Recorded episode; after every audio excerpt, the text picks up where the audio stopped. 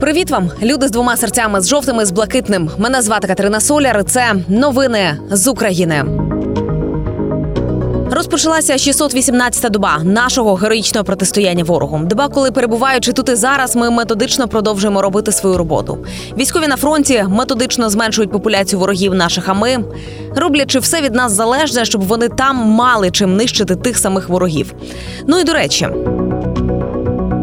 Адміністрація президента США Джо Байдена планує виділити Україні пакет військової допомоги на суму 425 мільйонів доларів. Про це пише Reuters із посиланням на двох американських посадовців і документи з переліком зброї, що готуються до відправлення. Новий пакет може містити боєприпаси із лазерним наведенням для збиття безпілотників на суму близько 300 мільйонів доларів. Окрім того, додаткові боєприпаси для систем НАСАМС та Хаймерс, артилерію калібру 105 і 155 мм, протитанкові нові ракети ТОУ, протипіхотні міни, клеймор, стрілецьку зброю і ваговози. Їх передадуть із запасів армії Сполучених Штатів. А в той же час посол США Бріджит Брінк заявила, що Сполучені Штати не зафіксували розкрадання військової допомоги в Україні.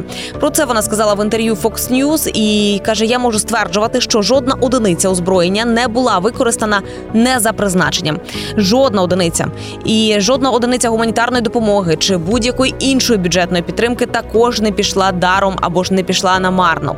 Ми спостерігаємо, наче сокіл, і ми маємо продовжувати це робити. Але українці були неймовірно абсолютно відкриті щодо безпекової чи будь-якої іншої допомоги, заявила Брінк. І також вона додала, що третина працівників посольства США займаються зараз контролем наданої Україні допомоги. І поки про атакамси великої дальності нічого не чути, то генштаб натякає на те, що ми і самі, як то кажуть, сусамі кажуть, у нас вже є власні дослідні зразки, які проходять випробування. Начальник головного управління ракетних військ і артилерії та безпілотних систем генштабу ЗСУ, бригадний генерал Сергій Баранов прокоментував виробництво української далекобійної зброї, з якої наприкінці серпня цього року було вражено цілі на 700 кілометрів. І каже, це повністю нова ракета. Ми будемо нарощувати її спроможності щодо дальності і точності. І я думаю, думаю, що ви ще побачите результат. Водночас він поінформував, що Україна розробляє нові типи артилерійських установок. Ну а тим часом Міноборони обіцяє, що наша вітчизняна зброя потраплятиме на фронт швидше. Зокрема, з 1 листопада на період воєнного стану вирішили спростити виробничий цикл і процес випробувань. Отже, зброя з конвеєрів йде відразу на фронт. Тепер Міноборони та ЗСУ наполягатимуть лише на підтвердженні трьох чинників ефективності зразка техніки, його безпечності для особового складу і надійності в експлуатації. Виробник бере відповідальність за якість зброї, випробування і всі ризики постачання. І ще одне в Україні успішно пройшла випробування унікальна система радіоелектронної боротьби. І Вона серед іншого пригнічує системи супутникової навігації, зокрема ту російську ГЛОНАС. Зі слів міністра цифрової трансформації, називається вона Піранія і створює такий собі захисний купол до 600 метрів навколо себе.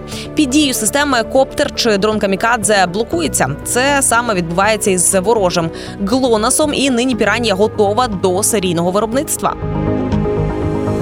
А от міни міни нам потрібно буде прибирати 757 років.